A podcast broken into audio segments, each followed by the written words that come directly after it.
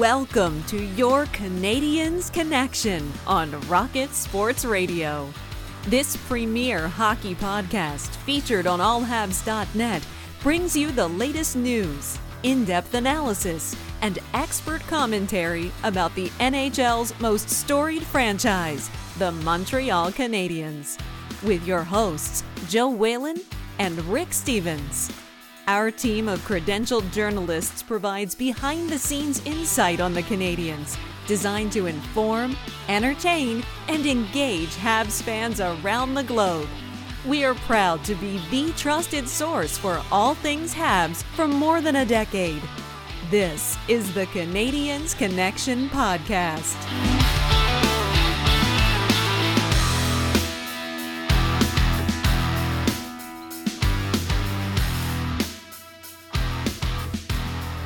Hello there, everyone, and welcome to the Canadiens Connection podcast here on Rocket Sports Radio, keeping you informed, engaged, and entertained. My name is Joseph Whalen, and I'm going to be your host for the next hour. This is episode 125 of the Canadiens Connection podcast, and I'm pleased to be joined in studio, as always, by my co host, the editor in chief, the founder, the president of Rocket Sports Media, Mr. Rick Stevens. Rick, how are you doing today?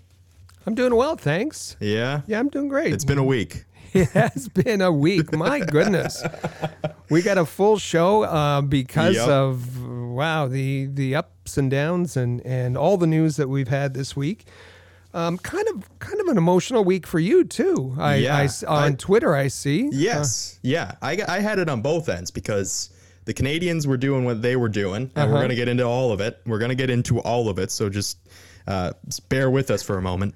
I, as we talked about last week, I'm a Raptors fan, and if you follow me on Twitter at Joellen19, I will often be tweeting primarily about the Raptors because I have an hour podcast here where I can share everything that I have to say about the Montreal Canadiens, and I often do on Twitter as well. It doesn't limit me from from also sharing my thoughts on the Canadiens, But this week there was an article in the Philadelphia Inquirer about Kyle Lowry potentially joining the Philadelphia 76ers this season via trade, which piqued the interest of one of our friends and colleagues, Amy Johnson. Uh, and so there was an entire back and forth about spaghetti and and I, I don't really know how one ties into the other. I was I was going along with the ride. That was all that I was there to do. Um, Now we should mention ultim- yeah. that that you two have a, a pre-existing rivalry Yes. as as it Yeah. stands from from uh, Yes. fantasy hockey, and uh, and so this just added. A, it, It- added a whole lot of fuel to the fire, as well as some spaghetti, which I don't understand. but yeah. but uh, there was cheesesteaks thrown in there, and, and all kinds of everything. things around Kyle Lowry. But yeah, and so his agent came out and said that he's not looking for a trade right now, but he is a free agent at season's end. He is from Philadelphia, so he, it could happen. And Amy Johnson would lord that over me until the end of time. So Uh, um, true. that would be that would be very hard thing to deal with. But Rick, we say this because we are sports fans of, of all sports, and you know are. who else are sports fans? Our friends at DraftKings and our listeners have heard us talk about DraftKings, the leader in daily fantasy sports, and how payday can become every day by entering their contests with huge cash prizes up for grabs. This week, jam packed with action ranging from basketball to golf, and DraftKings has plenty of ways for you to have a front row seat to all of the action. Now, making a lineup on DraftKings adds excitement to every single night of sports viewing, and it's simple to do. Yep, you draft your lineup and you feel the heat like never before because every moment, every single moment means more with a DraftKings lineup on the line. You should know that DraftKings has paid out over $7 billion to users across all sports. DraftKings is the leader in daily fantasy sports, so there is no better place to get in on all of the action. Now that you know how to play, download the DraftKings app and sign up using code THPN. New users will get a free entry with their first deposit. That's code THPN to get a free entry with your first deposit. Only at DraftKings. Minimum $5 deposit required. Eligibility restrictions do apply. See DraftKings.com for details.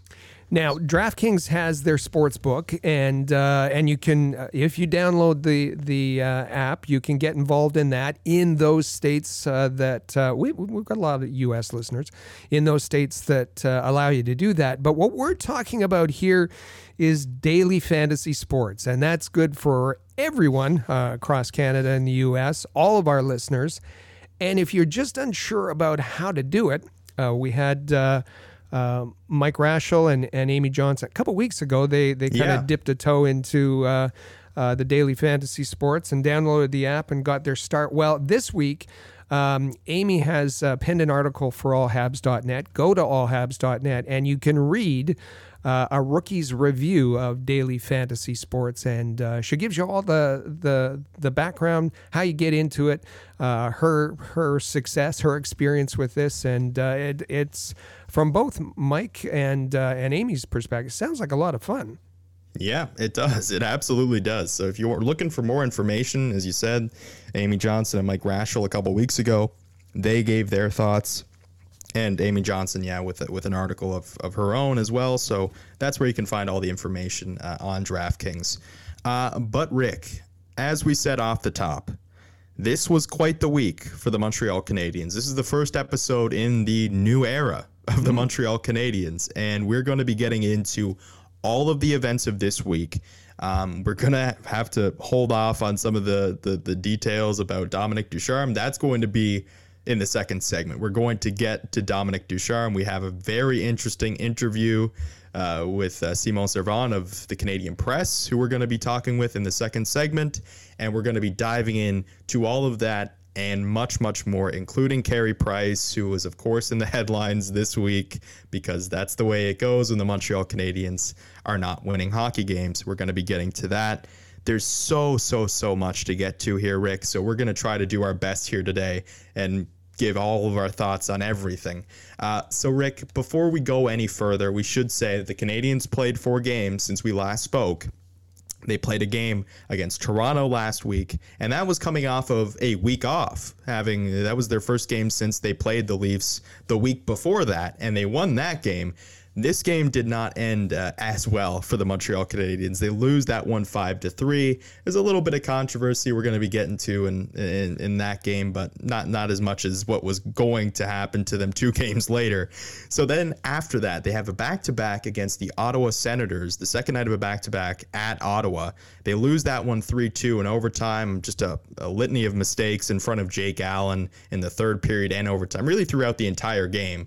But in the third in the third period in overtime, it was it was just uh, a mess in front of Jake Allen, who uh, could not uh, hold the Canadiens uh, in that game. Uh, understandably so, with the with the mess in front of him. But after that, a second game against the Ottawa Senators, and this one goes to a shootout. And uh, this is where the controversy really begins. And this is where it really sort of uh, went south for the Montreal Canadiens. We're going to be talking about Brendan Gallagher uh, and the disallowed goal, the goaltender interference disallowed goal. We're going to be getting to that in just a little bit. And then after that game, the first game of the Dominic Ducharme era in Montreal, uh, a 6 3 loss at the hands of the Winnipeg Jets. Um, so, Rick, the Canadiens do not pick up a win this week. Uh, looking a little bit reminiscent of the uh, eight game winless streaks that we saw last year. Or at least it's uh, the beginnings of what could be uh, if, if we're thinking back on what this team did last season. But uh, not, not a great week for the Montreal Canadiens, and I guess that would be uh, the indication for uh, them firing their head coach, which we will be discussing. well, um, as I wrote in in the game recap um, from Thursday's game, the Canadiens now have won just two of their last nine games. And yeah. if we think about it, uh, they really had no business winning the two games that they did win um, yeah. against uh, Ottawa and Toronto. So uh, this we could be talking about um, another eight uh, game or more uh, game losing streak uh, this year, and, and that was not supposed to happen. As as we heard, uh, Claude Julien was stressing um, that uh, you know if you lose two games in a row, you're maybe not a good team, and yeah. Uh, and and maybe he ha- has paid the price for that. Yeah, I mean, yeah, it was good teams don't lose two games in a row. Well, Yeah, they've they've doubled that, so it's not a great uh, not a great week for the Montreal Canadiens. But Rick, last week I was tasked with uh, picking three stars of the Tough week for the. Montreal Canadiens. And given the fact that I only had one game to go off of, which was that Toronto Maple Leafs loss, I went in a different direction, uh, which was to highlight unsung heroes coming out of last week, where the Canadiens posted that YouTube video that featured Graham Rynbend and talking about the COVID protocols and how he's working behind the scenes with a staff of people that are doing some fantastic work just to get the Canadiens on the ice at the Bell Center. Um, so I went a different direction and highlighted three guys that I hadn't yet chosen in my weekly column. And that finished with Artturi Lehkonen being named the first star of the week. Um, the one thing that I would say, and I said this to you throughout the week, was I don't know if I maybe cursed the three guys that I talked about in that because Artturi Lehkonen was scratched. Uh, ben Chiarot took some penalties. He wasn't playing uh, all that well. And Jake Evans got scratched uh, in Dominic Ducharme's first game as the head coach. so uh, yeah. it's all my fault. Everything that's happened in the last week is my fault. I don't know if that's true. I'm not going to take the blame for that. Uh, but Rick, uh, I think all all in all, I mean, even though it was a rough week for the Canadiens, Artturi Lehkonen is somebody that goes under the radar that we talk about a lot on this show. That goes under the radar. He does a lot of things for this team, though, and the penalty kill specifically, all the things that he does for you defensively, as well as the possession numbers. He just does a lot. He has an engine that uh, that never stops. He's uh, there on the forecheck. He's there on the back check. Um, he creates uh, turnovers. He creates scoring opportunities. Um, he is a very valuable piece, and we saw that uh, in in the, the the bubble play and into the playoffs, he was one of the most effective players uh, for the the Montreal Canadiens. Um, so um, yeah, a, a- very worthy and not not. Uh, doesn't le- uh, get a lot of mention uh, publicly or on social media, and so a very worthy uh, mention uh, by you last week as your first star. Yeah, and uh, hopefully going forward, I do not curse the uh, three players that I put in my article. Uh, but Rick will move on because, as I said, we just have so much to get to today. But we'll start with some roster news briefly. And the taxi squad is something that we've touched on the past few weeks. It's a very fluid situation. Who is on the taxi squad? Who is not? And this week uh, was was a very uh, eh, very clear that there was going to be a lot of movement going on. And even there was some movement this morning. Um, Yeah. We started today with uh, a taxi squad of Byron, Fleury, Frolik, uh, Belzile, and McNiven, and um, and then um, the uh, Fleury and Belzile. Belzile hasn't played yet uh, for Laval. They were both sent uh, to Laval. Laval's playing this afternoon, uh, a four o'clock game, and uh, Belzile will be in his first game. Uh, Fleury back in the lineup, and uh, Joel Teasdale and Brandon Baddock uh, promoted to the the taxi squad. Uh, added to uh, Paul Byron. We'll see if he gets in the lineup today. Uh, Michael Frolik uh, and uh, and Michael McNiven uh, have to have a goaltender. So McNiven is part of the taxi squad. Why is that? You say that's because Charlie um, Lindgren was sent to Laval for conditioning. He got into his first game against the Manitoba Moose. Uh, on Wednesday night, he'll also get the start this afternoon. Played pretty well in his his, uh, his first start after not having you know manned the net for about a year. Um, and um, uh, we had a, a, a one-to-one exclusive interview uh, on uh, the Press Zone, uh, the podcast that came out earlier this week, with none other than Charlie Lindgren, and he spoke about um, he spoke about having a chat with uh, then head coach Claude Julien, uh, and that he was likely going to uh, Laval for con- conditioning, and and indeed, right after uh, the podcast came Yeah. out, that's exactly what happened. Uh, but if you want to find out about what it's like being on the taxi squad, and if you just want to catch up on uh, on goaltending and a little bit of insight into Carey Price and all kinds of things, Yeah. it's a great interview. Uh, look for the Press Zone podcast that came out this week. It really is fantastic. And uh, Charlie Lindgren also auditioning to be the third member of the Press Zone podcast. So Yes, check that out as well.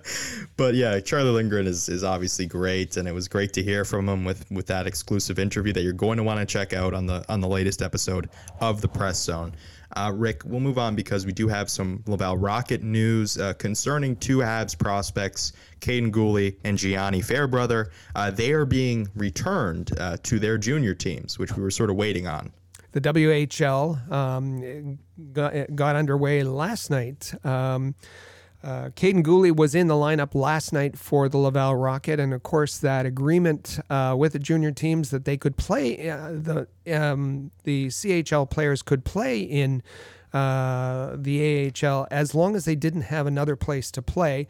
Now that those uh, those leagues have started up, we have Kaiden Guhle going back to the Prince Albert Raiders, uh, Gianni Fairbrother uh, to the Everett Silvertips. Um, both played uh, pretty well. Guhle was uh, particularly uh, impressive. Uh, and last night uh, on the ice, less than two minutes to go, protecting a lead, the coach showing some, uh, Joel uh, Bouchard showing some confidence in him. And uh, I think this was a great experience for uh, a, a future top defenseman in Kaiden Guhle. Yeah, and it was great exposure for, for Habs fans to follow along with Laval Rocket and see how Kaiden Guhle was performing because obviously there's a lot of excitement that surrounds him coming out of the World Juniors and obviously being the Canadiens' most recent first round draft pick. Um, but Rick, we unfortunately had some uh, unfortunate news, news yesterday. Uh, former general manager of the Montreal Canadiens, Irving Grundman, died at the age of 93. He um, was a um, kind of the, the the transition between the Sam Pollock years and um, and Serge Savard. He uh, started with the uh, Canadiens organization as the manager of the Montreal Forum. Not a bad gig uh, to, No. to to move into. he was uh, known as a as a, a, an effective businessman. He had put together a, a whole series of uh, bowling lanes uh, around Quebec, and um, and then moved into that position in the Montreal Forum. Uh, took over from uh, Sam Pollock, and uh, in his first year of being general manager of the Montreal Canadiens, won a Stanley Cup, which is uh, pretty good, I would Yeah, say. Not too shabby. But yes, we uh, we we send our, our condolences to uh, the family of, of Irving Grundman, um, uh, general manager, former general manager of the Montreal Canadiens. absolutely send our, our best uh, to his loved ones at this time, um, Rick. So uh, we'll move on, uh, make the difficult transition as it always is, but uh, we'll move on because, as we said, there's so much to talk about here today. And so that's why for the rest of this show, uh, we say it's one of our favorite segments every week. And this week, uh, the entire podcast basically is devoted to They Said What, which uh, might be uh, some great news for our listeners who love this segment. Um, so we'll begin with Brendan Gallagher because against the Ottawa Senators, this is what I touched on in that 5 4 shootout loss. Uh, the Montreal Canadiens, uh, here's what happened, Rick. I was watching the end of that game. I turned it off because I thought it was over. I thought the Canadiens won. I thought it was done.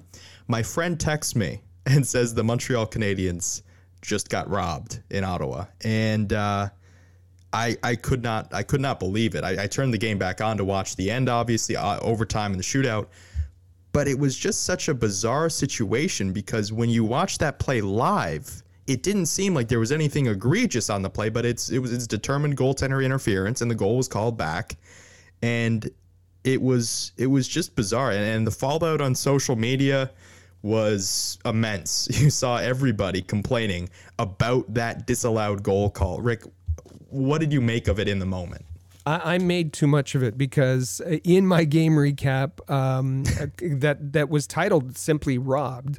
Uh, I went frame by frame uh, with the clock superimposed over top on the goal, um, and and watched it, and I still I I can't believe the call that was made yeah um, because the contact, uh, Brendan Gallagher, um, and getting steered into and making contact with Matt Murray, that occurred with seven seconds left in the game.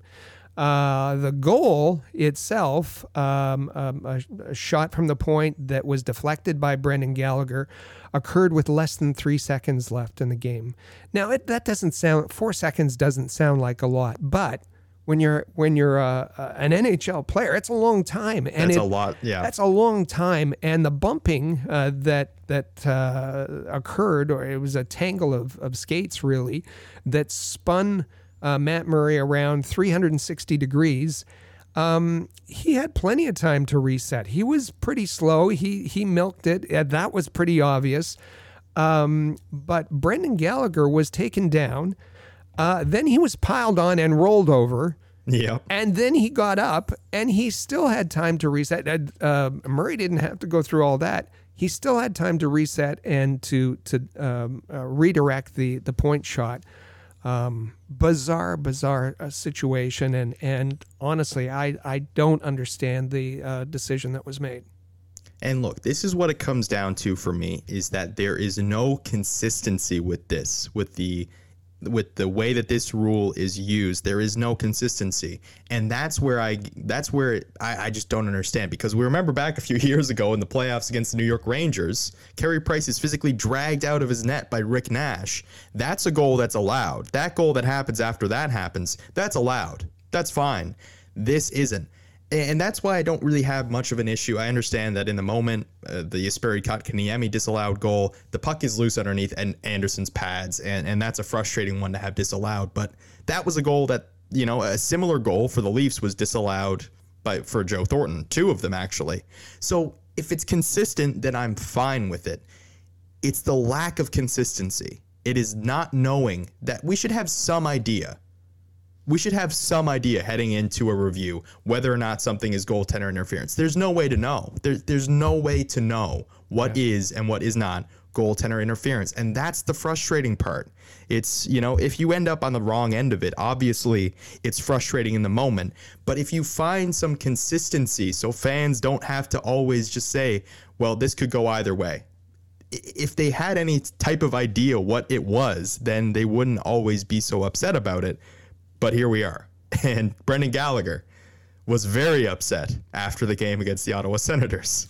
And just before I play the clip, I'm going to give you uh, just there's some um, what's going on in the beginning. I think needs some explanation because Brendan Gallagher is. Um, he's he's a volcano at the moment. Yeah. He is he is trying to contain himself, and you can hear his breathing, and uh, he's really trying to contain himself. Um, this is via Zoom, as as all the player interviews are. Um, the question is asked. Brendan Gallagher uh, knows exactly what he wants to say, and he starts. And there's some uh, journalist Con- there's a conversation going on that he can hear and that is uh, interrupting him.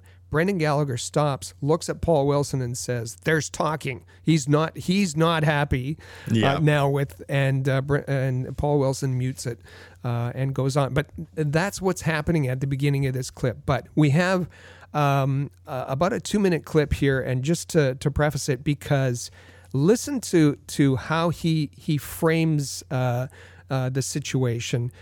because I think he does a better job than than we could have done. Yeah, still searching for an explanation that makes sense. Um, we sit down start of every season.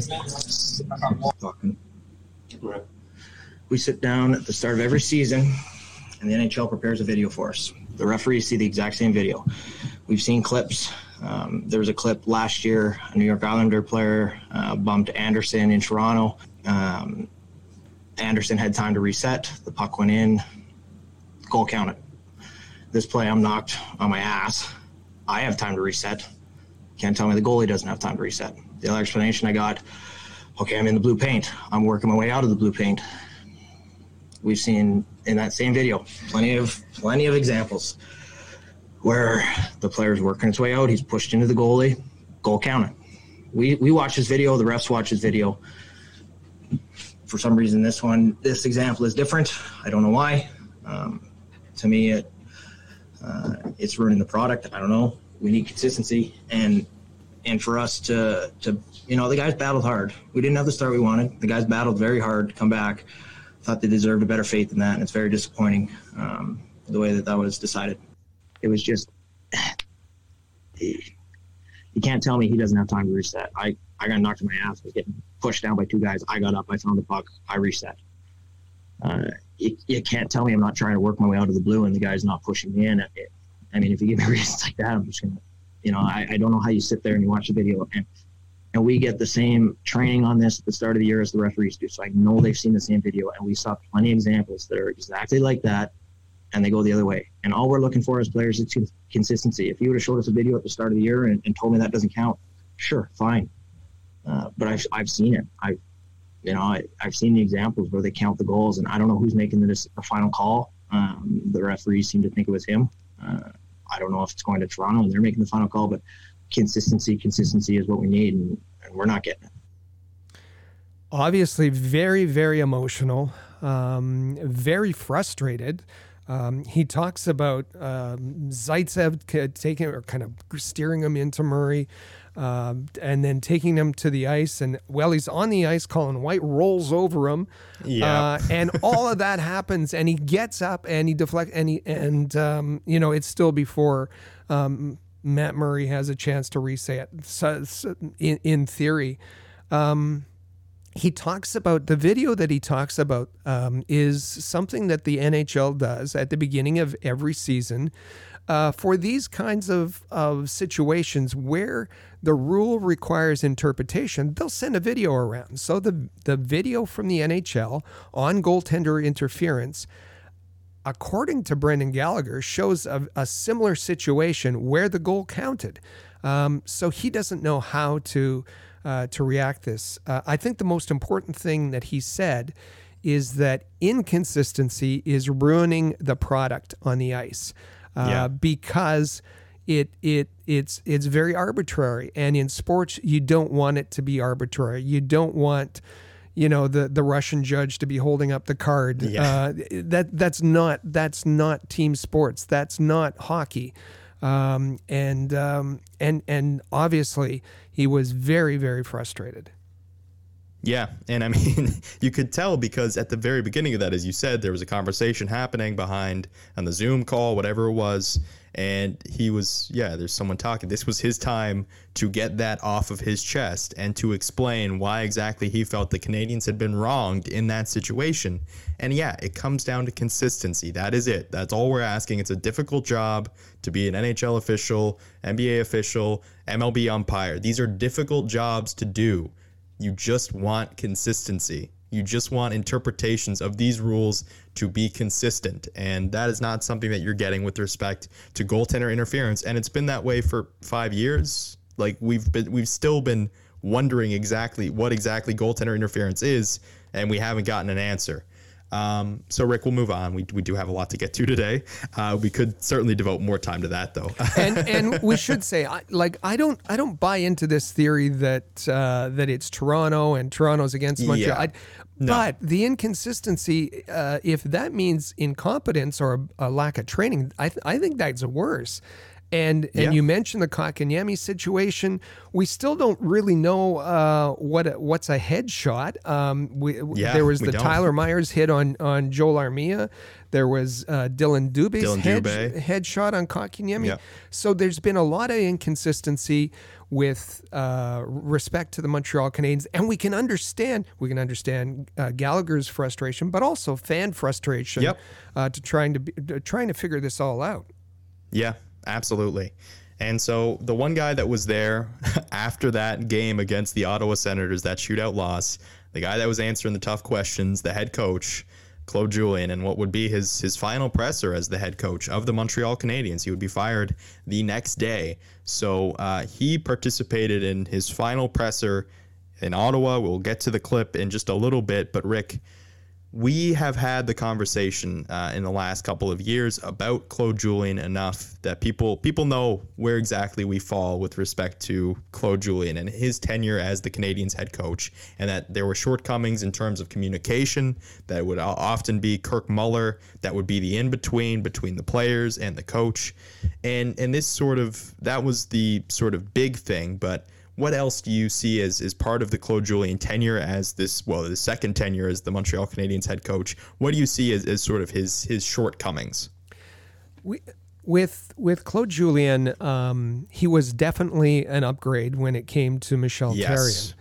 Um, and he he brought um, he brought a system, um, and he he kind of settled things down. He was a better communicator uh, than uh, than Michel Therrien, but he he he still had his his his quirks, let's say, and and the reliance on veterans, the difficulty uh, transitioning uh, young players into the lineup, uh, the difficulty communicating with with younger players, and as you said, that was kind of left to um, uh, uh, Kirk Muller as as the conduit, particularly with younger players. Um, but um, Julien's offensive system, and and we heard it when when he was uh, fired in Boston. Uh, that he was. Uh, I, remember reading one uh, Boston columnist saying uh, the reason Cassidy was brought in is is that Julien was only worried about uh, padding his Corsi, padding his possession numbers. And yeah. I don't know that that's true, but but it worked out that way, right? The Canadiens were always, and Corsi is just inferred possession; it's not really possession. But um, Claude Julien prefers his system relies on a lot of shots a lot of shots uh, with the assumption is that if you get enough of them on net uh, that something's going to go in. Um, yeah. And uh, and for the most part, in the offensive zone, those shots primarily come from the defense. And we've we've uh, we've heard uh, uh, reporters ask the question, um, why why don't you why aren't you more creative down low? Why don't you build your offense that way on the power play? And both Julien and and Bergevin uh, talk about no, we want to use the points and and pepper the the uh, the goal with. Uh, uh, with shots from the point and go in and get the rebounds uh, and and uh, and we've heard this this well particularly since uh, the Canadiens have gone into this tailspin. Uh, Brendan Gallagher, one player after another has talked about one and done. that's been the phrase yeah. during this losing streak, and that's the difficulty with a, a Julien system. Is it leads to uh, one and done when things aren't aren't going well. Um, so it's it's um, you know you're waiting for that that uh, deflection off the off the shin pad so you can pump it in, but it requires players who are going to fight to the front of the net. Uh, it requires um, your your your forwards to constantly be digging and retrieving the puck and sending it back to uh, the points, and that's fatiguing, and and that's why he has to rely on on a four line system, and and uh, so you know his system has has its benefits, um, but it also um, you know, it, it, it, it does, you get uh, high Corsi, you get high uh, expected goals more than real goals, particularly yeah. if your shooting percentage is, uh, is, is, is down below. And, and I think this year uh, expectations got raised by that the great start that the Canadiens had, but when you analyze it, it's um, you know they played five games against the Canucks and and uh, they didn't win every one, but they they basically they, obliterated. Yeah. They dominated the Canucks, and that um, the Canucks are a very passive team. Uh, the Habs' speed exploited that, and um, and they they were just uh, you know um, j- just a scoring machine out of that. I I I, um, I and we didn't see that from um, from the the the rest of the. Uh, the rest of the, the opponents because uh, they're a different they are different teams they're different structures and also they adjusted and it didn't seem that Claude Julien although he complained about uh, other people, other systems adjusting to his. He didn't make those adjustments. He was yeah. relying on uh, uh, Dominique Ducharme, we're going to talk about later, uh, to uh, uh, analyze and, and make those adjustments. The other thing that um, you're going to, the, the special teams in a Claude Julien uh, system um, just never really worked. And and yes, people will complain about Kirk Muller on the power play, and yes, there once upon a time he had sole responsibility, but uh, over the past couple of years, it was a co uh, responsibility for Muller and Ducharme, and really. It was it was Julien setting the the strategy in the going back to the point that that Muller and Ducharme had to work within, and and uh, yeah. we'll, we'll, see if if that gets um, uh, changed or not. I think this year something that I would have liked to have seen Julien crack down on more was the discipline. Um, yeah. The fact that the Canadiens were second highest in um, in in minor penalties and they were near the bottom in drawing penalties um, just uh, you know it it absolutely and and particularly when the penalty kill was so poor this year um, it's it's um, you know they, they they were playing more and more and more uh, like last season.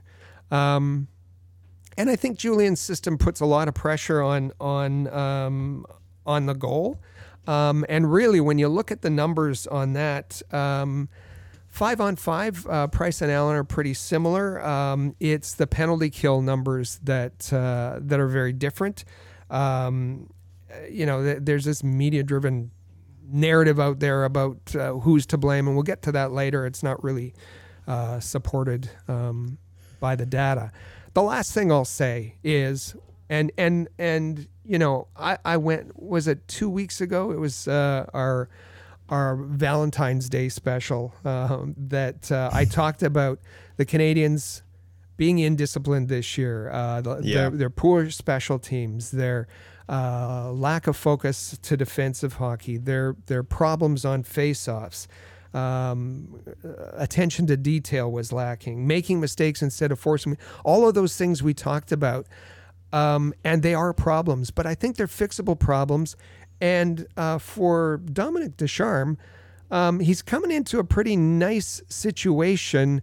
Uh, usually, when a, a, coach takes over, it's uh, it's a disaster, right? Yeah. Uh, in this case, it's just that uh, uh, Julien didn't meet the expectations, the expectations of the fans, the expectations of Marc Bergevin, and I think um, Dominique Ducharme comes into a pretty good situation uh, that um, that he can over time. Now he doesn't have much time, but but that is fixable. Yeah.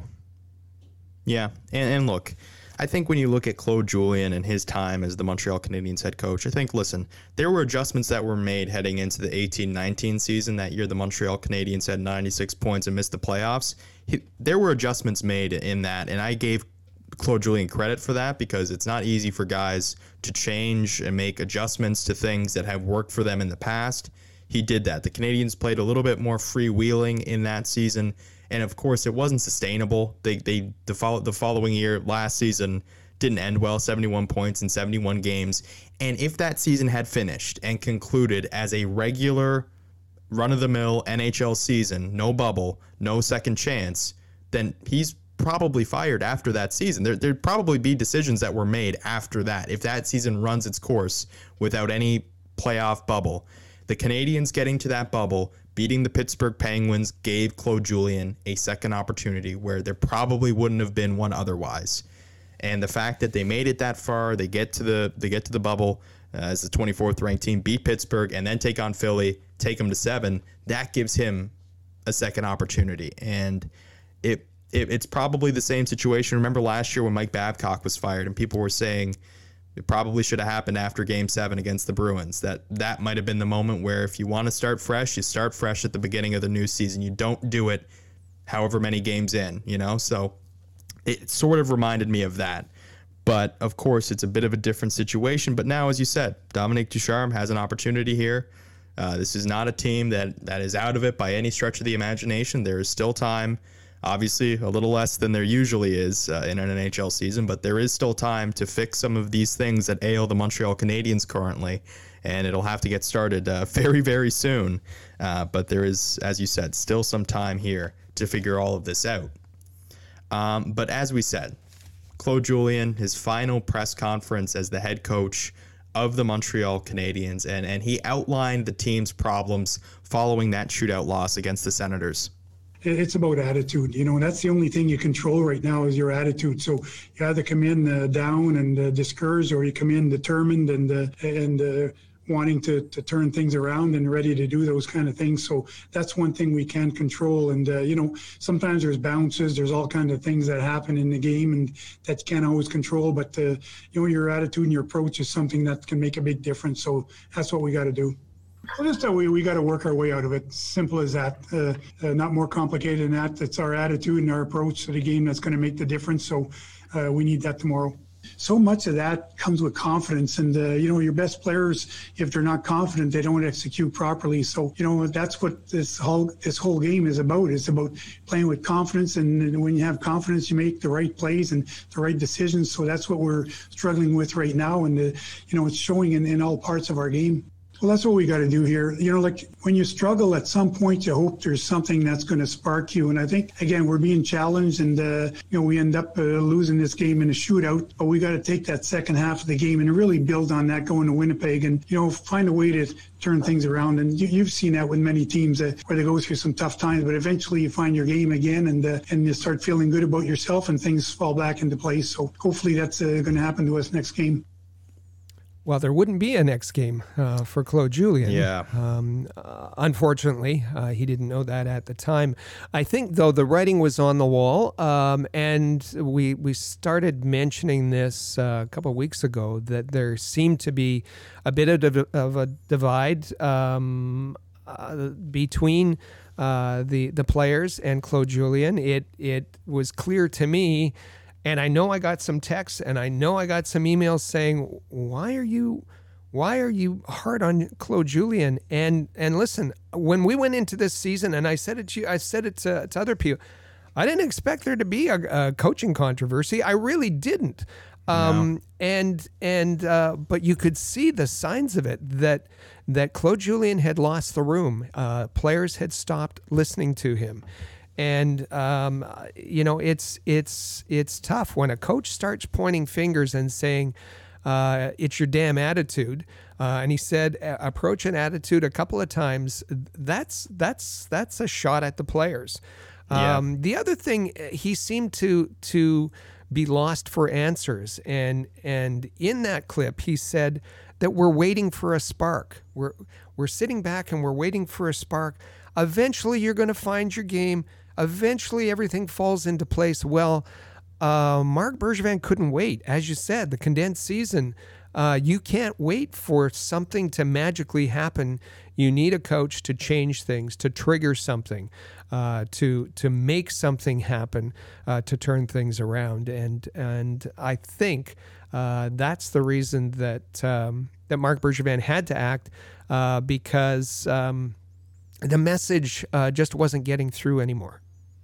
Yeah, and certainly a lot of pressure now. Listen, it's it's Marc Bergevin now that's going to be taking on a lot of this pressure. This is the second coach that he's fired. This is not something that typically happens. You don't usually get the two shots, right? You usually get the one, and at that point you have to start making some tough decisions. Otherwise, you're the one that wears it. And, and Marc Bergevin now, I think the attention might be going uh, in his direction, and of course.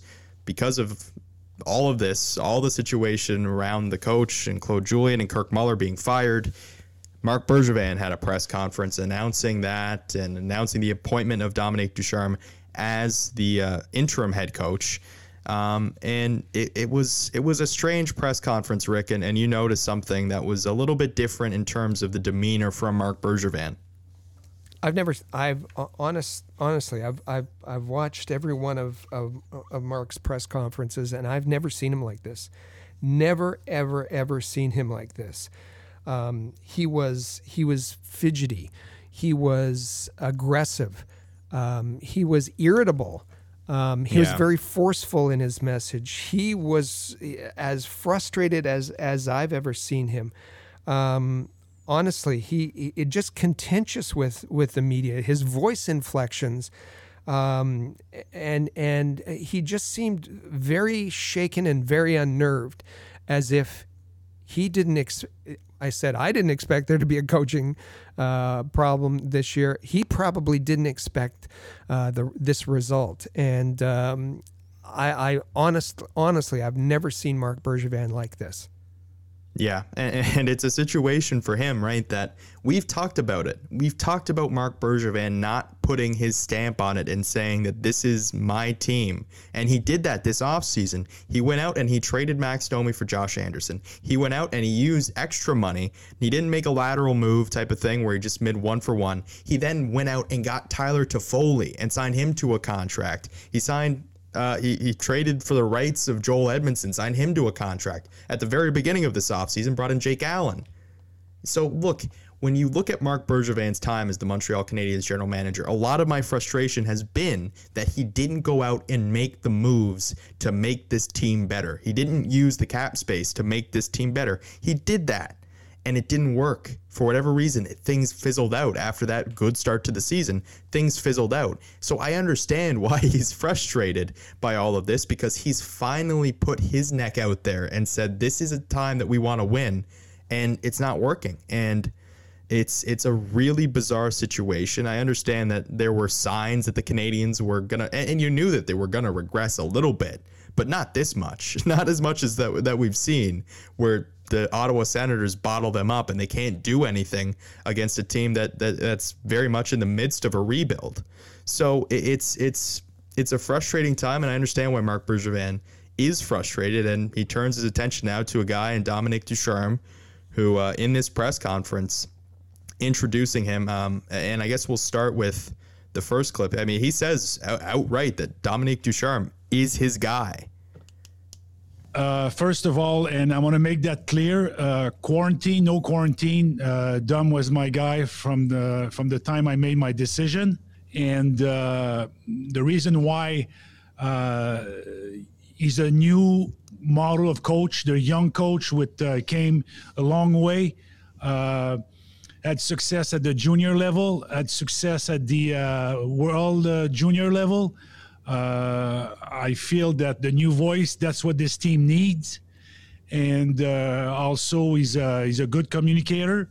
And uh, lots of time, that's what the players, I feel, based on what I saw, that's what they're looking for. You know, like I said, I, I talks with Claude in the in the last little while, and I know the message he was telling the players and what was happening was was not the same. And and it happens in all sports and Claude's a very good coach. It's just at some point, you know, the the the player needs a new voice, and uh, that's what I saw happening with our club in recent weeks. The message wasn't getting through. Um, a, a, new voice uh, was needed, and, um, and, and he said even if it's the same message, sometimes uh, it, the the message needs to come from a different voice, and. Uh, yeah and so talked about Ducharme, who in his terms is is a new model of coach.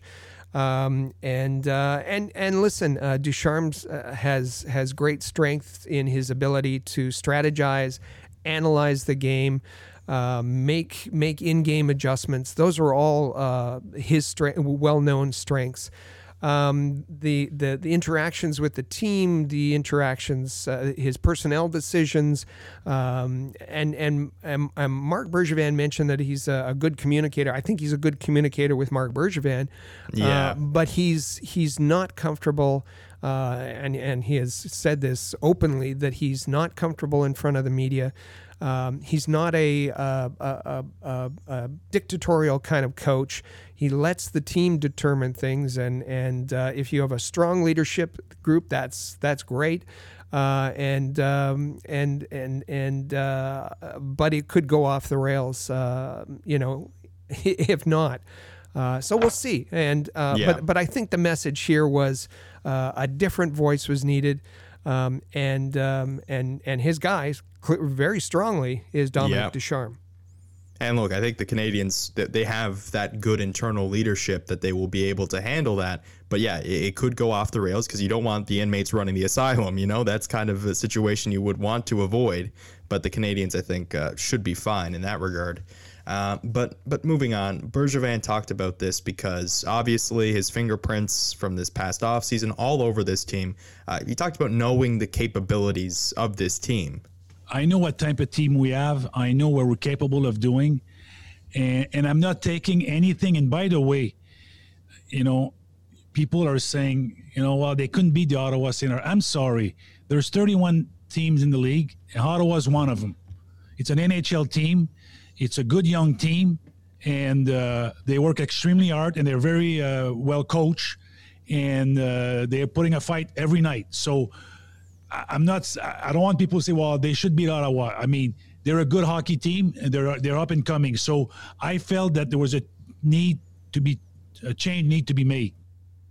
I don't I don't want to upset anybody here, but uh, the Canadiens should have beat the Red Wings last year, and they should beat the Ottawa Senators this year. Um, the- the- the- Yeah. he's he's wow, he's emotional, um, and he's got a lot invested this year. He's he's bet the house on the roster that he's put together, and it's not happening. And he is he was frazzled in this this uh, press conference. Uh, so he was defending um, he was defending his record, his team uh, that he put together, and then all of a sudden you see him go off in a tangent. Yeah. Um, that uh, you guys out there are, are saying uh, we should be able to beat the Ottawa Senators, and said you know basically anybody can beat anybody else on a given night if you're an NHL team. But uh, the interesting thing for me, and we know uh, that Geoff Molson is a fan of listening to talk uh, to uh, Montreal Talk Radio, um, usually on the French side, um, is and Marc Bergevin in his early tenure used to do that because he used to come out to to uh, press conferences and respond to things and. I thought, okay, there's a there's a there's a rookie mistake. Uh, stop listening. You know, get off social media. Don't listen to social Yeah. media. Don't listen to talk radio. Uh, but he's obviously upset. It's gotten back to him that somebody has said uh, the Montreal Canadiens uh, should be beating the Ottawa Senators, um, and um, and and it's it's stuck in his craw, and he had to say something about it. And look, I agree with Marc Bergevin to a point because I said this at the beginning of the season. The Ottawa Senators are equipped to give the Montreal Canadiens, out of any team, uh, for the Ottawa Senators, any team in that division, they are best equipped to handle the Montreal Canadiens. But that does not mean that the Montreal Canadiens should lose two consecutive games to the Ottawa Senators and three out of four. That should not happen. You should be able to handle your business, right? Like that needs to be done. You just need to do it. Regardless of how it happens, it doesn't need to be pretty. You just need to get the two points and get out of there. That is what your responsibility is. And I understand the Ottawa Senators are an up and coming team. I like the Ottawa Senators. I like a lot of the pieces they have, but they are not a right now team. The Montreal Canadiens have committed enough money that they are a right now team and they need to start performing like one against a team that very clearly is not a right now team.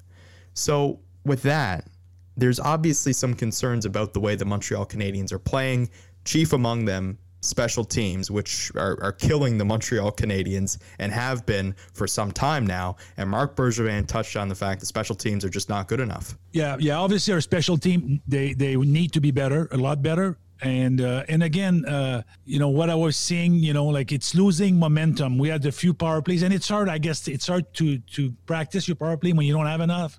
But it is what it is. You you deal with you know with the calls you get every night. We're losing momentum. We we were looking like a team we didn't know.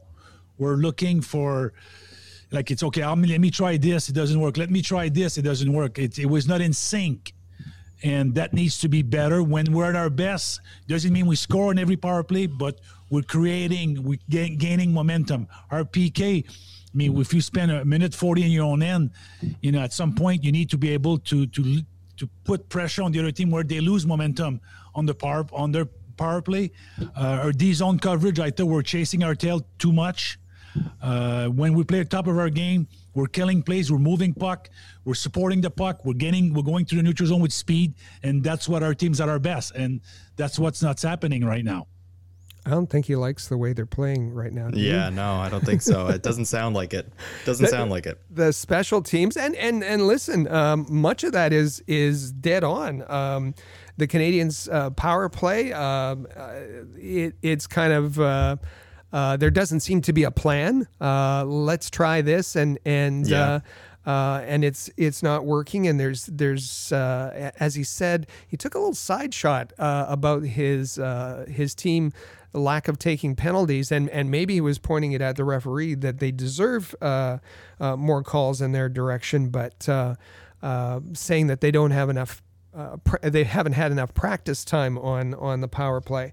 Um, but then the uh, the the penalty kill uh, that they can't figure out how to be on that line. They're either too aggressive, and that's benefited them with uh, shorthanded goals, but Yep. then they're giving up a ton of of uh, of uh, um, goals while on the penalty kill. They haven't been good, and part of that is that on the penalty kill, uh, particularly when Phillip Danault's out there, he's not winning faceoffs. Uh, so they don't start with a puck, they don't clear it, and as Marc Bergevin said, uh, a minute forty, your your penalty kill starts to break down, and and Yeah. the other part of it is that goals in the NHL these days um, are scored using the, the seams, passes uh, across the seams, uh, uh, across the ice surface to open up the goaltender.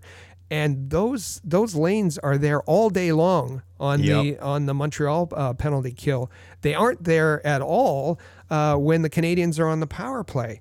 Um, and he made a comment. I mean, it's been my complaint all season long, even when they were winning, that their defensive play was awful. And he said, uh, in the defensive zone, we're doing nothing but chasing our own tails.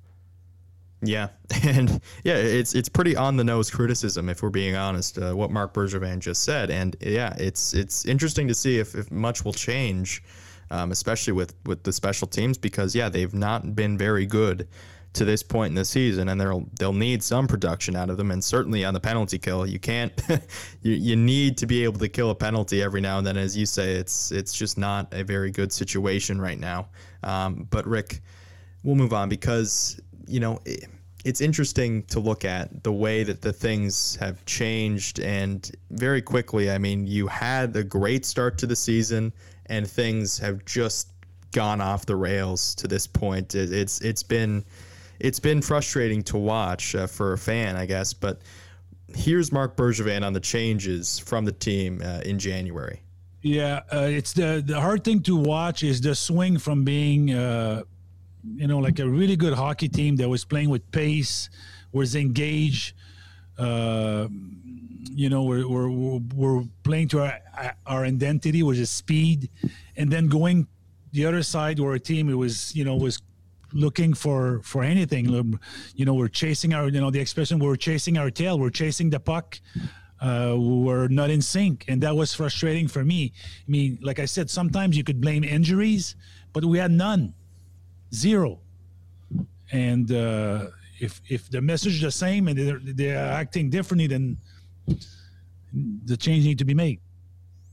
Yeah, there, there was joel armia just pointing that out There was, um, and and uh, not but, zero there was one but it's it's um, uh, you know Ben Miner. He's built uh, a team with depth to Yeah. to uh, uh, accommodate injuries and and Yeah. perhaps uh, the COVID uh, situation. Uh, but uh, they haven't really factored in, and and uh, obviously frustrated that uh, that the Canadiens couldn't maintain the, the pace that they had set in January. And yeah, and this is something that I said a couple weeks ago is that you can't have an identity that's just based around speed. Like that is a part of an identity that you can form and is very effective when you do that, but that can't be everything. And it's I think what you're seeing here is a team that's gotten shut down in the transition game. They don't have any ability to score once they get into the zone and, and build off of pressure. And that's been an issue on the power play. That's what you've been seeing is that they, they really just can't sustain any pressure. They need to get out in transition and get on an odd man rush to really generate some offense. Um, but yeah, it's it's definitely changed very quickly.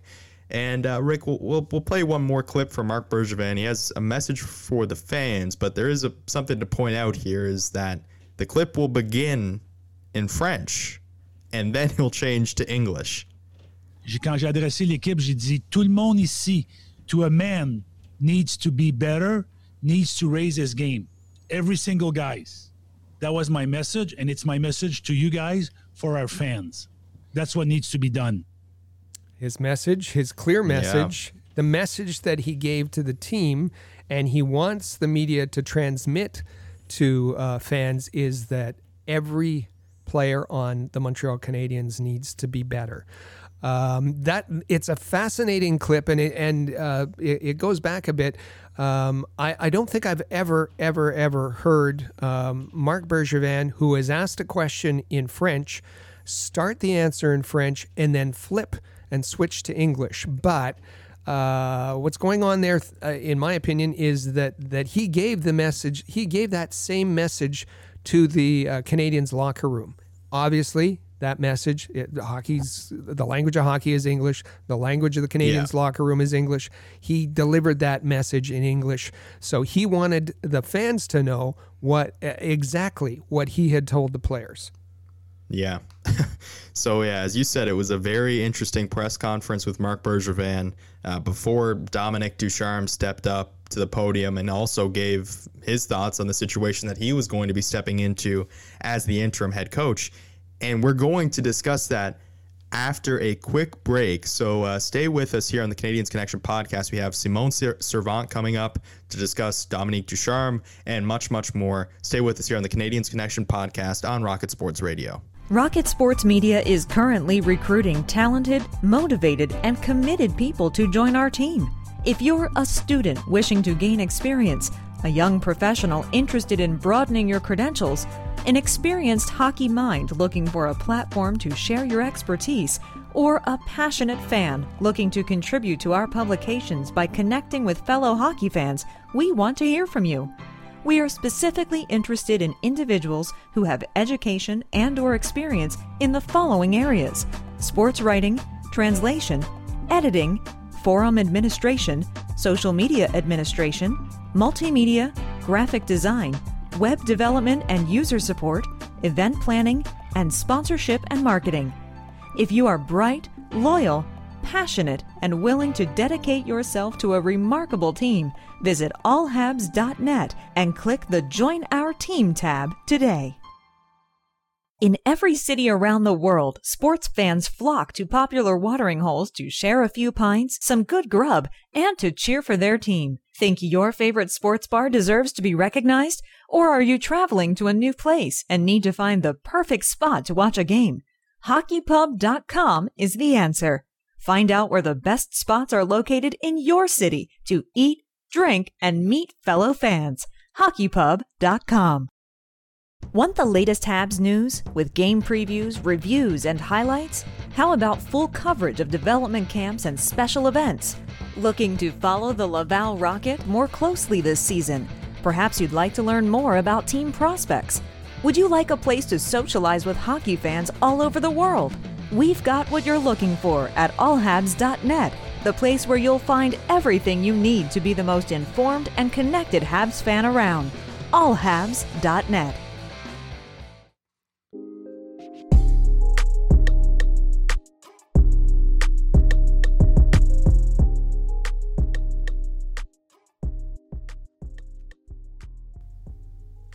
And welcome back to the Canadiens Connection podcast here on Rocket Sports Radio. I'm Joe Whalen19. You can find me on Twitter at Joe Whalen19. And with me in studio is the president and founder of Rocket Sports, Rick Stevens. You can follow him at All Habs on Twitter. And you can follow at Habs Connection on Twitter, Facebook, and Instagram. And visit our website at CanadiensConnection.com.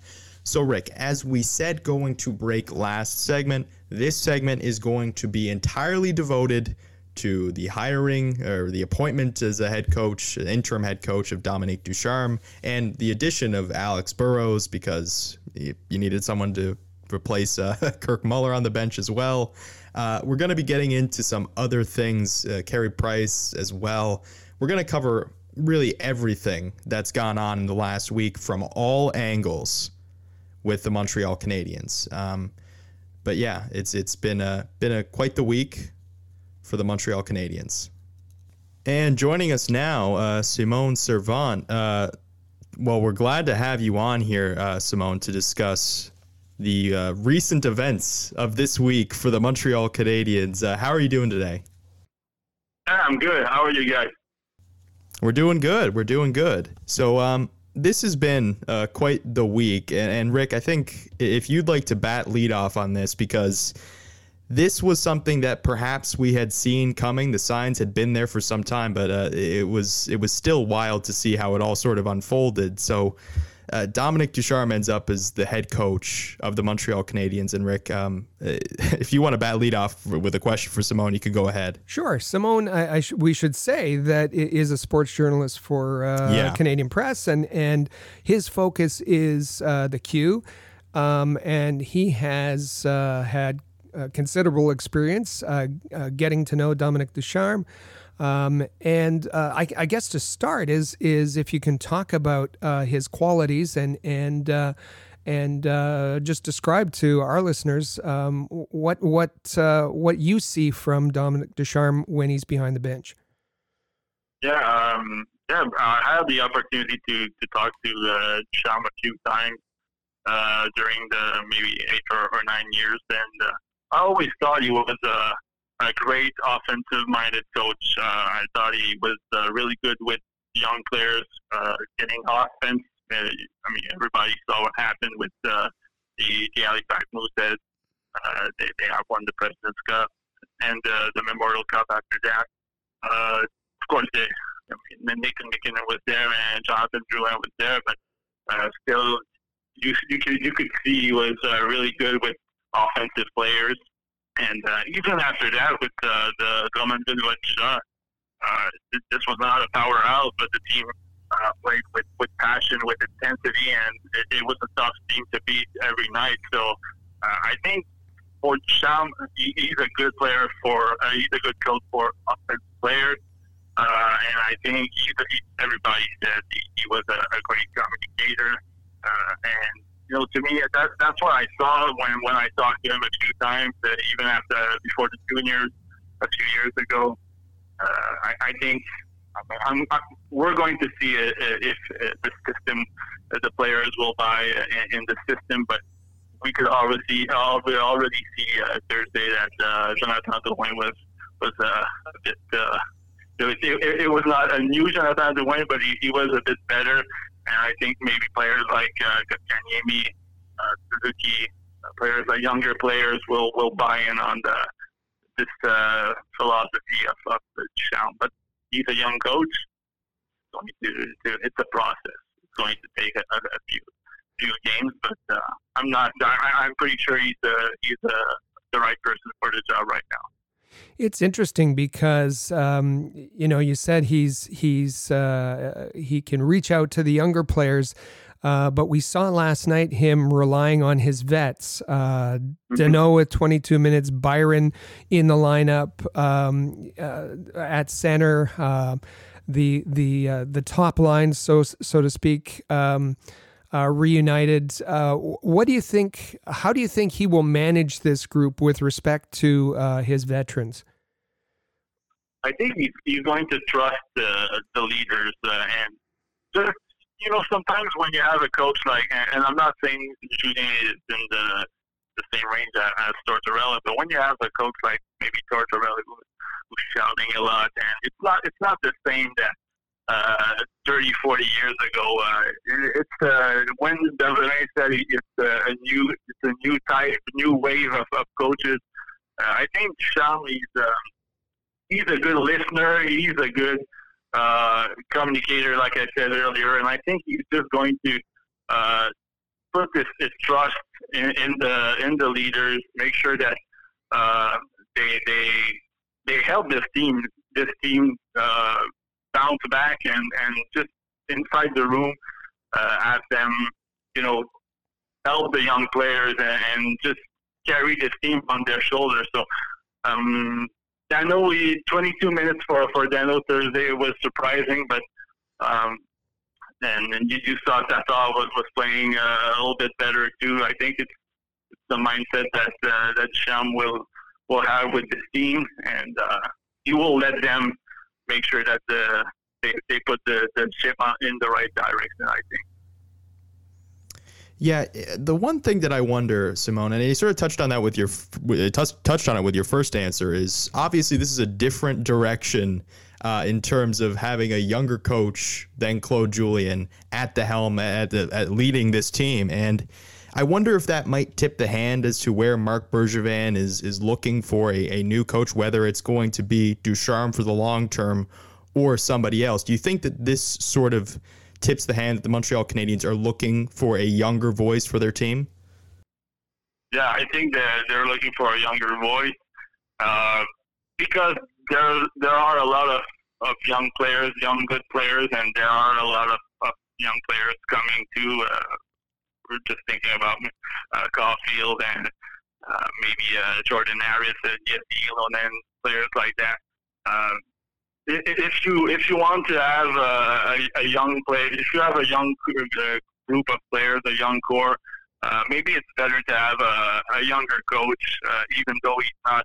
Uh, he's pretty new in the NHL. I think it's just uh, you want to develop this this younger uh, younger group of players with a younger coach, and and maybe if Schaum stays after the uh, the end of the season, uh, he's maybe he's going to, sign a contract for, for three four years, and Bergevin will will say that you know he, he's the man for for this this young Gore.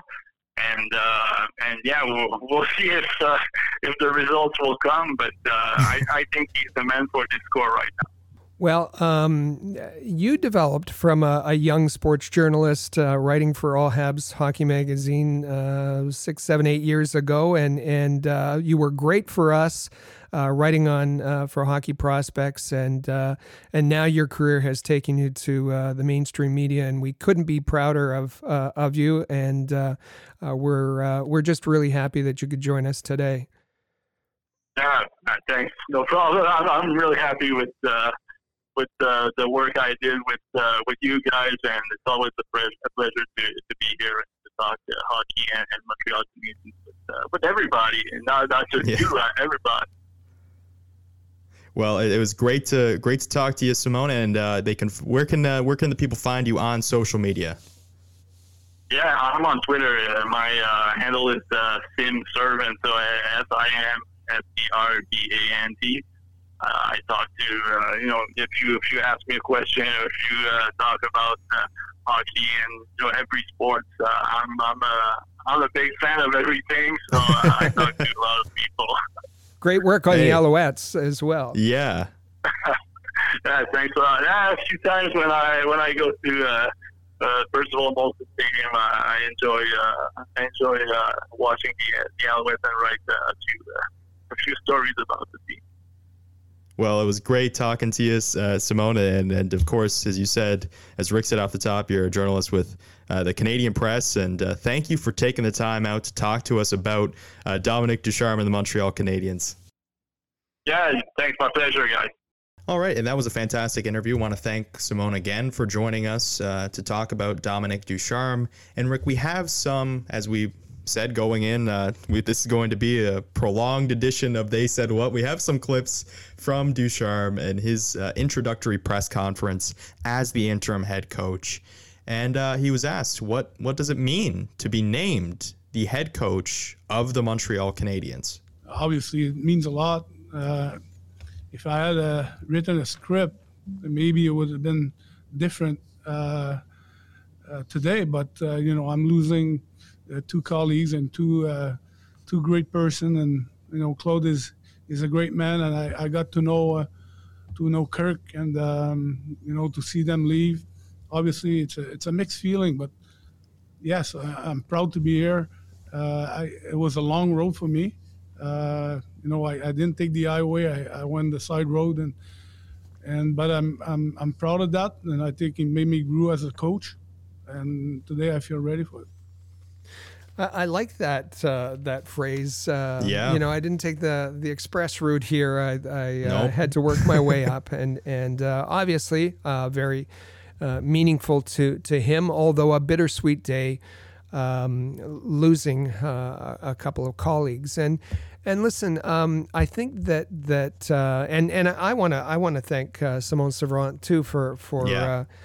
coming on. He his focus on the Q uh, over the past few years. First, uh, with us as as uh, a writer for All Habs Hockey Magazine, and then moving on to the mainstream media with the Canadian Press. His focus on prospects has and and the Q has uh, uh, given us that background, um, and and uh, he spoke very well and and. of, of Dominique Ducharme.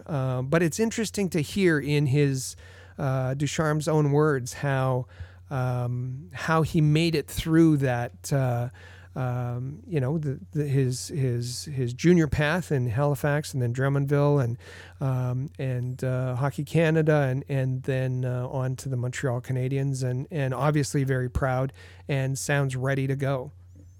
Yeah, and he took the yeah he took the city miles, not the highway miles. There's a lot of a lot of uh, way to go, but uh, he, he finally made it to the NHL as an, as an assistant a couple years ago, and now as a head coach uh, on an interim basis for now, and we'll see uh, what goes what happens from there. But uh, the one thing that you wonder with a guy who's in the in the position for the first time in his career, are, are they ready to take on this role? And and Ducharme was asked that.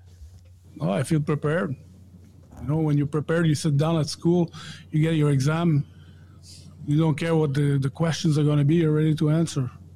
So you're pretty nervous when you're not ready, when you didn't study. So I feel I feel comfortable. I, I feel ready. Um, yeah, I'm confident. I'm confident in the group. I'm confident in the uh, you know the guys I'm working with, and you know I'm ready to go. Ready to go. Um, yeah. Has uh, his experience to rely on. Seems confident. Um, and um, this is a this is a guy who um, is going to, as we said uh, before, um, rely on on his his team and and and particularly his veterans. And you saw in on uh, Thursday night in um, in Winnipeg. Uh, that uh, his veterans were in place. Uh, uh, was back centering uh, what had been the top line uh, last season. Uh, played almost 22 minutes. You had uh, Paul Byron uh, centering the fourth line. Um, he was relying on on his veterans, and and uh, it it um, you know he's he's going to let the um, the veterans uh, take take care of the room. Um, Simone, after the the interview, uh, messaged us and and said that uh, Ducharme is not necessarily an unspo- uh, outspoken guy. And I think I think you get that sense when you listen to yeah. his press conferences that he's soft spoken. Um, he's a bit shy, um, and um, and you know a, a, a, certain locker room could take advantage of something like that. But if the players are are winning, and this was something pointed out by Simone, um, uh, they're going to start having fun, uh, and that uh, uh, he's going to be the kind of guy who's going to trust the, the leaders in the team to to take it to understand his message and to and to be able to translate it and communicate it to to everybody on the team. Yeah, and I mean he's certainly got some great analogies. So uh, even though he might be a little bit uncomfortable with the media, he's got some good analogies there. He's ready for the exam. He's taken the highway. He hasn't taken the highway. he's he's got he's got analogies to to do for these press conferences. but Rick we, we often wonder what exactly an assistant coach, what his responsibilities might entail.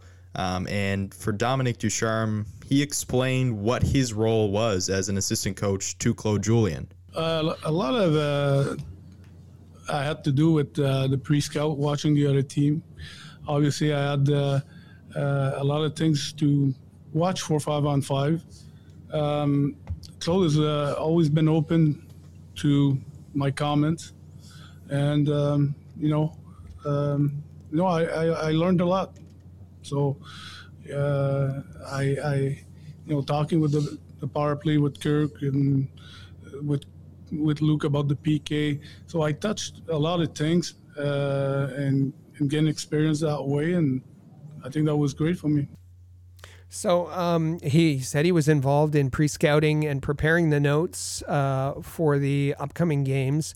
Uh, that uh, that for a while we know he he uh, co-led uh, with Kirk the the power play, and he also had input into. Um, into the penalty kill, and and he talked about um, he was the guy that that would uh, watch the other team and between periods suggest in-game adjustments.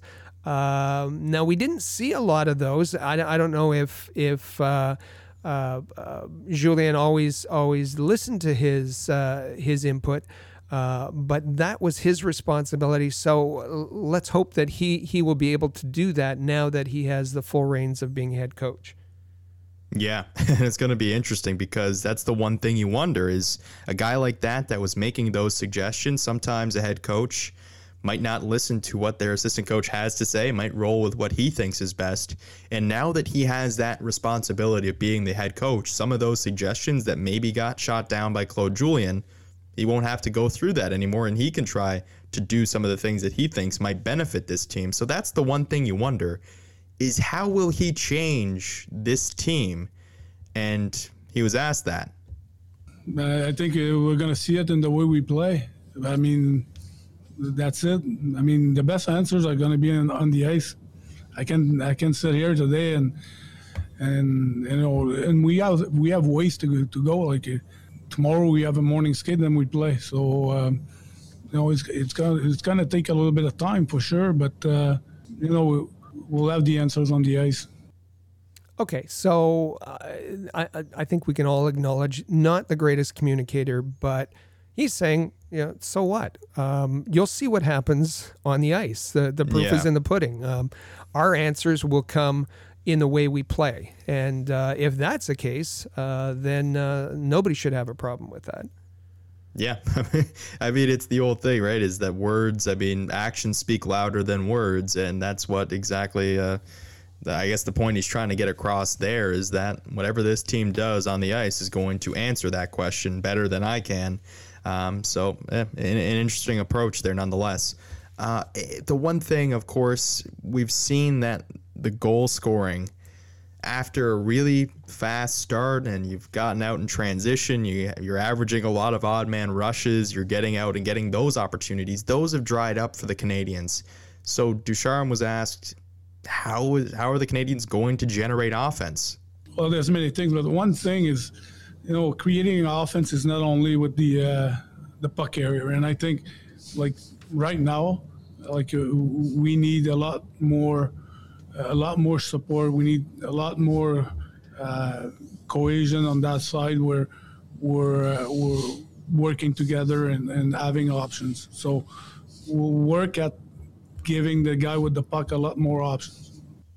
And that's a good point. Uh, creating offense is not just having one offensive guy going up and and uh, stick handling through a team. It, it uh, creating offense requires uh, puck support uh, Yeah. and and giving uh, the puck carrier options.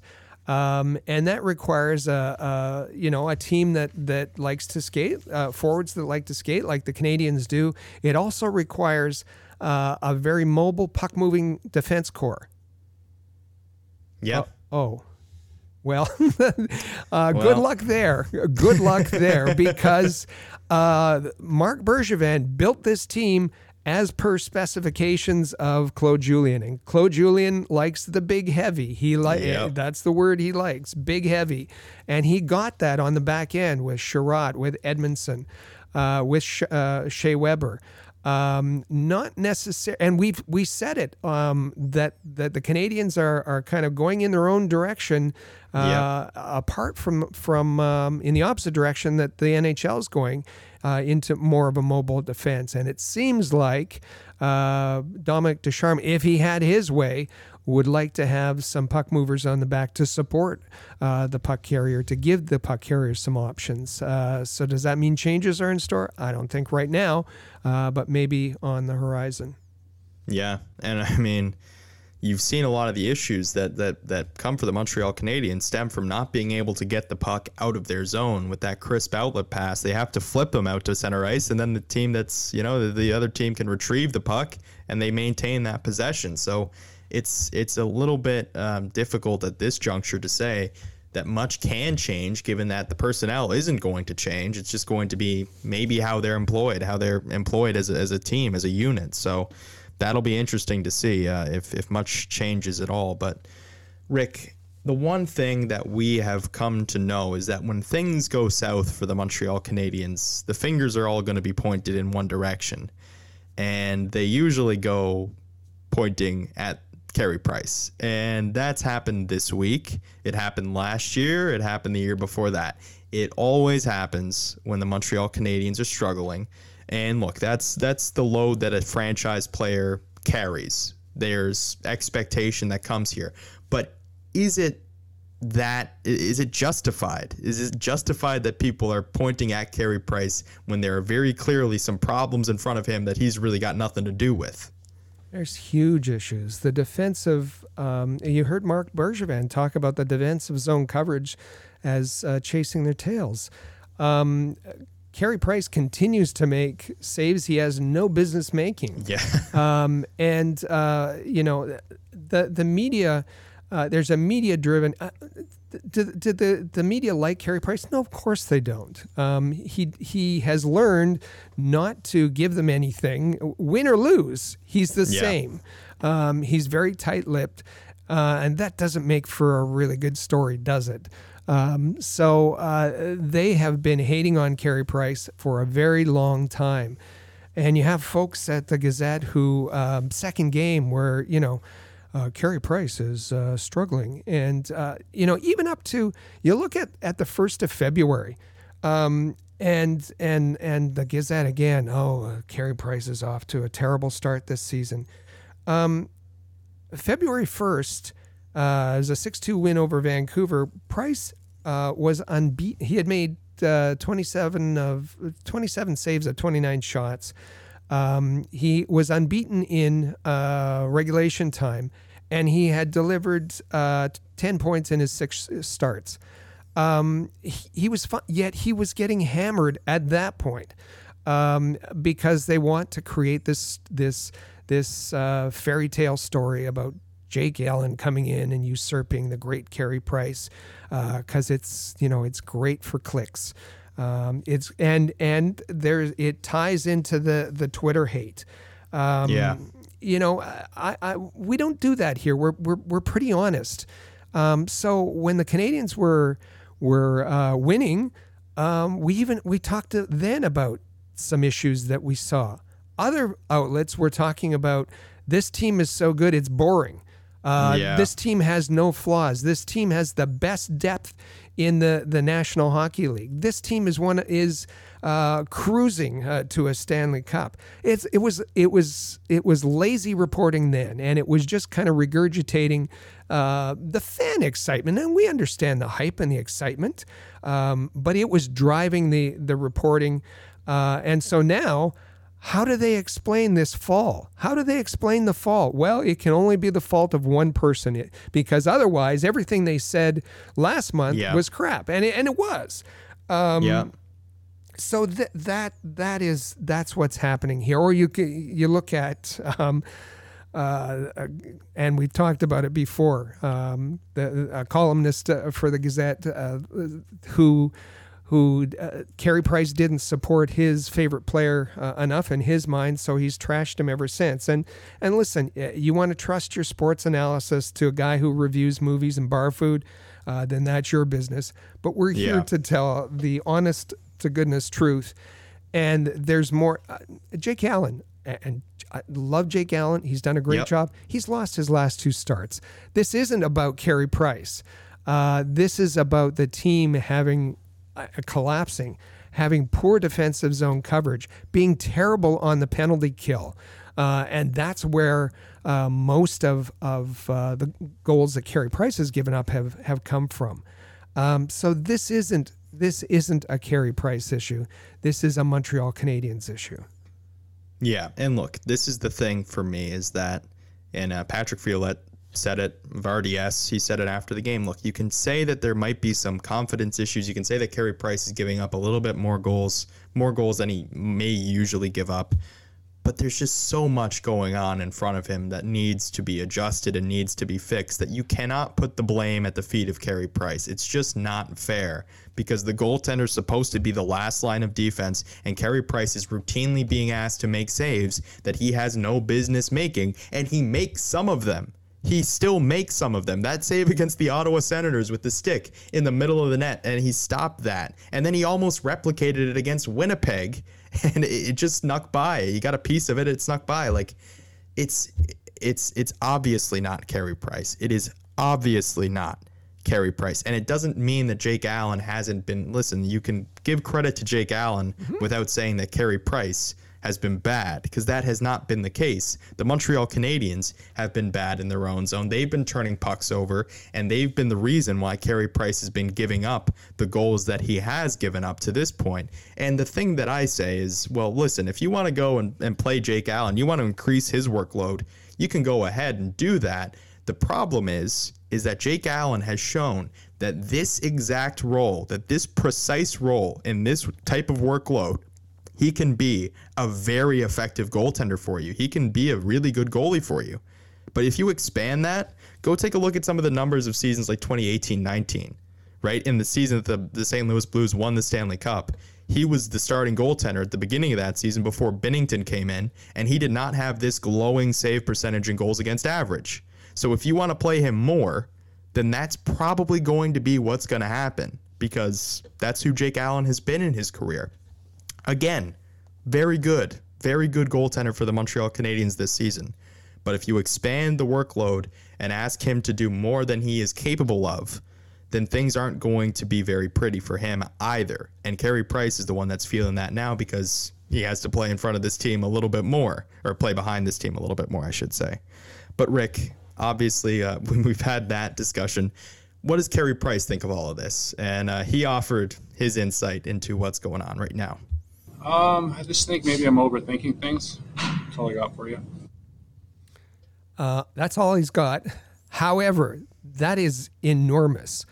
Uh, that is enormous insight into Carey Price, and and you know, folks were were right away ready to jump on that, and and uh, oh, maybe he needs to see a sports psychologist, and maybe he needs to, uh, you know, spend less time at home, and and maybe he's got things all of that is, no, trust me, it's nonsense. Um, you know, we even had the, the folks at the Athletics saying uh, they learned a new word apparently called meritocracy.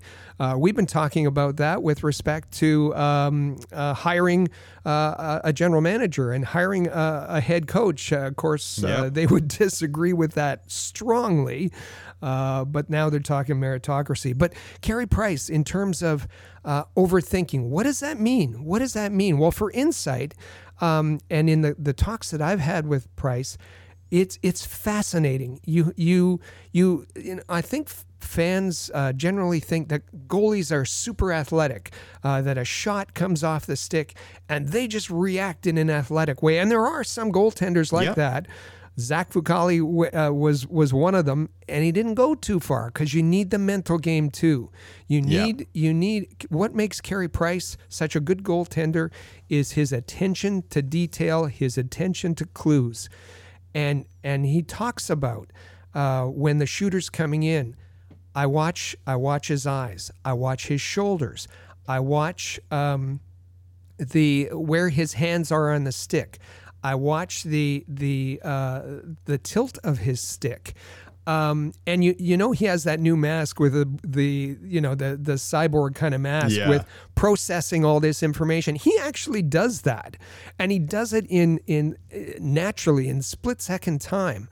Um, and, and what he's talking about by overthinking is he's added a whole nother component to watching the the shooter coming in, and that is watching his defense uh, his defense corps. He, right now, he can't trust his his defensive players. Um, and there's no better uh, example of that than uh, the goal, uh, the second goal by uh, Tkachuk the other night.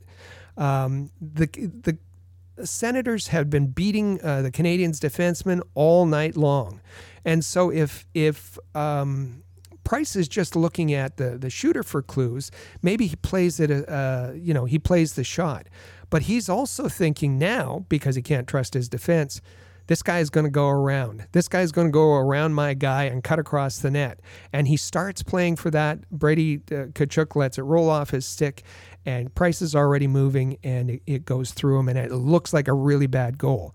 But that is because he cannot trust the people in front of him once they clean up uh, everything in front uh, and start playing better defensive hockey, and he can trust them again, then he can return to the focus. He can get rid of this overthinking, thinking about his own players, and focusing on the shooter.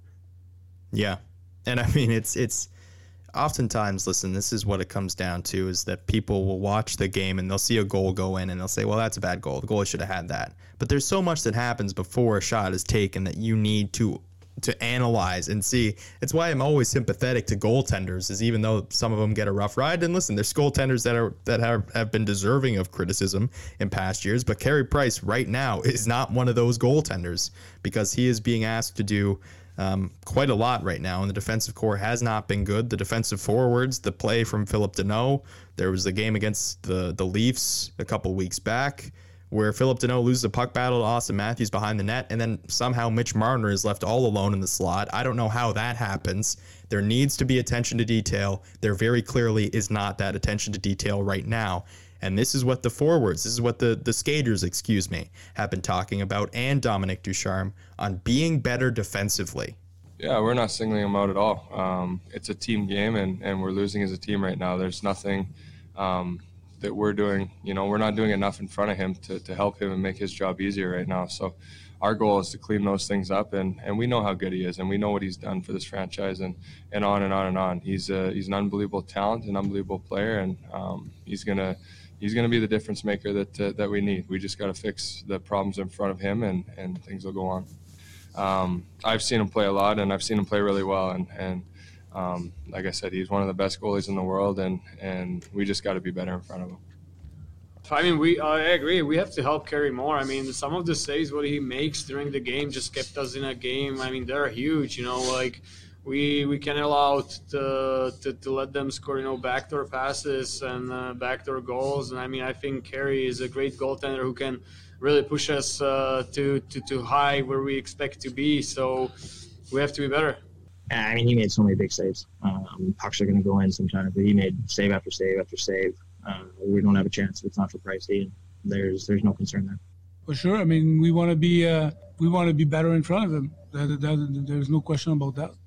There's no question uh, yeah. that that uh, we heard from um, Carey Price's teammates there, Shea Weber, Thomas Tatar uh, Brendan Gallagher, and now head coach Dominique Ducharme that they t- trust Carey Price. Uh, they trust Carey Price uh, to do the job um, when they're they're and and their focus has to be on being better in front of uh, him. They trust him. He needs to be able to trust them when they're doing their job properly, and and then the, the Canadiens will be back to where they should be. Yeah, and I mean that comes down to being in sync. And it's something that Marc Bergevin touched about with the special teams, but that's something that you need to have five on five as well. You need to be in sync. And the Montreal Canadiens, with respect to their own zone, they have not been in sync for much of this season. And it comes down to the fact, well, we've talked about it.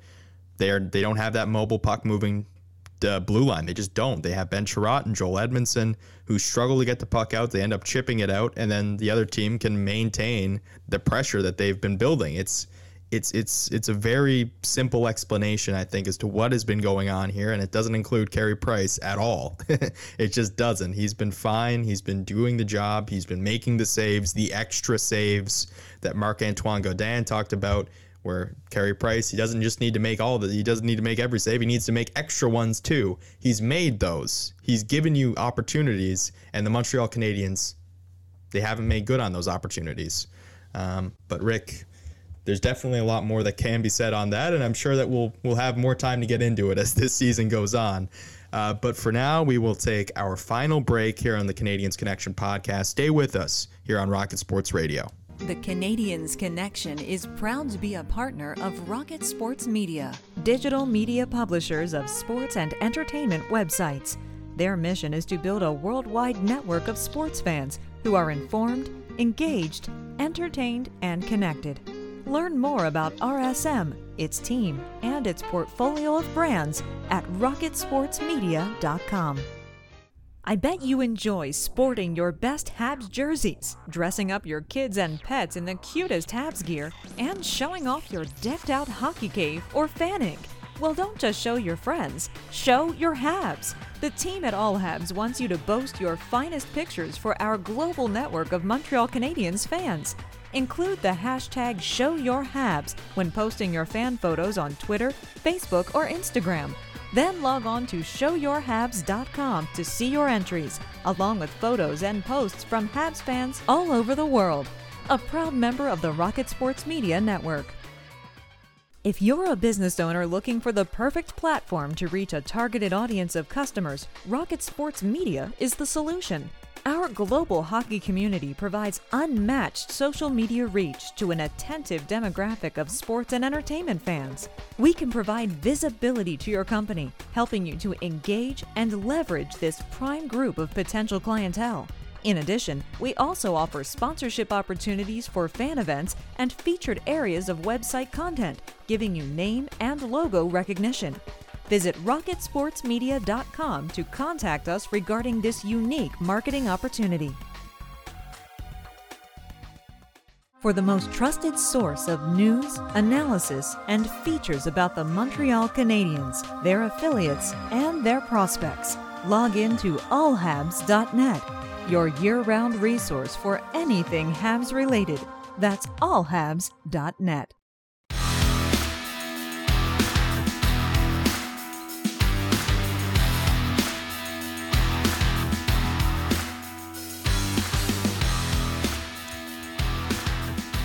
And welcome back to episode 125 of the Canadiens Connection podcast. I want to take this opportunity once again to thank Simon Servant of the uh, Canadian Press for joining us last segment to discuss Dominique Ducharme. Uh, and as he said, uh, you can follow him at Sim Servant on Twitter.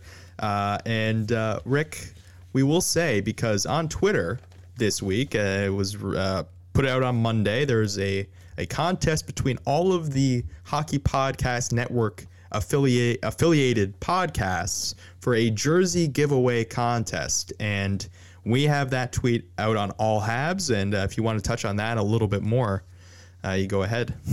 The hockey podcast network uh, in conjunction with draftkings is giving away a, an nhl jersey. Um, and how it's determined uh, w- what kind of jersey is going to be given away is um, that each of the Hockey Podcast uh, Network podcast has posted a tweet, um, a, a, jersey giveaway tweet.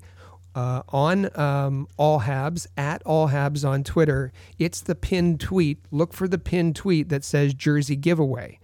Uh, to enter the contest, all you have to do is retweet that pinned tweet uh, and be sure that you're following our podcast, The Canadiens Connection. We're Habs Connection on uh, at Habs Connection on uh, Twitter and following Hockey Podnet. That's the Hockey Podcast Network uh, account on Twitter. So be following those two. Retweet the post. Uh, and then if we are uh, the winner, uh, if we get the most retweets of any of the other podcasts, and it seems that the, the Bruins podcast has us in their sights, uh, so you don't want a Bruins podcast to win this. Um, you want to go and retweet that, and that's going to be your entry and uh, then we get to pick who, uh, which one of our listeners uh, wins a Montreal Canadiens NHL uh, official jersey. So uh, you want to get in on that? Uh, it do, it's very simple to enter. As I said, follow Habs Connection, follow Hockey Podnet, and retweet the pin tweet on at All Habs.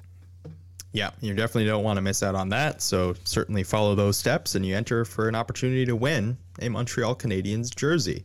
Uh, so, Rick, we should say that we, we mentioned Charlie Lindgren earlier in this show, and you had the exclusive interview with him on uh, the latest episode of the Press Zone, yourself and Amy Johnson. Uh, we should say that Charlie Lindgren is starting today's game for the Laval Rocket, and Amy Johnson is going to be a guest on the second intermission of the uh, TSN 690 broadcast of that game. We have a great crew that covers uh, the Laval Rocket on. Um, you, you, can go to ahl.report or if you prefer ahlreport.com uh, to follow all of the the game reviews uh, the recaps uh, and also all of the pressers uh, both amy johnson and chris g have been on every single one of the uh, the uh, uh, pressers that uh, the players have had. You can hear audio from the players. You can hear it from uh, Coach Joel Bouchard. And uh, on the game this afternoon, in the second intermission, be listening for our own Amy Johnson, who will be on TSN 690 uh, on the broadcast in the intermission break. and she will be giving her thoughts on the game and, and the week that was for the Laval Rocket. Absolutely. So you don't want to miss that. Our own Amy Johnson will be on TSN 690 for the second intermission. Uh, so, Rick, uh, it's going to be a, a jam packed day. Of course, Laval Rocket playing, as you just said, but the Montreal Canadiens playing at Winnipeg tonight. It'll be a 10 p.m. Eastern start. So, they have the late game on Hockey Night in Canada. Be a difficult one for me, an hour and a half ahead of the Eastern time zone. But hey, we'll make do. Uh, and then the calendar flips to March, my birthday month. Uh, the Montreal Canadiens playing the Ottawa Senators once again. Uh, that will be a, a little bit of a break before they uh, a break from the Winnipeg Jets when they play. Uh, they'll play them two days after that Ottawa Senators game once again on the fourth. Uh, so Rick, those are the games that are coming up for the Montreal Canadiens, and we will be back this time next week discussing all things Montreal Canadiens. And uh, we said a couple years ago was the roller coaster season for the Montreal Canadiens. I think we're right back on that roller coaster. So we're right back where we were last year. But Rick, uh, we'll say thank you for now for tuning into the Canadiens Connection podcast here on Rocket Sports Radio. Click subscribe so you never miss an episode of Canadiens Connection. Visit allhabs.net for breaking news about the Montreal Canadiens.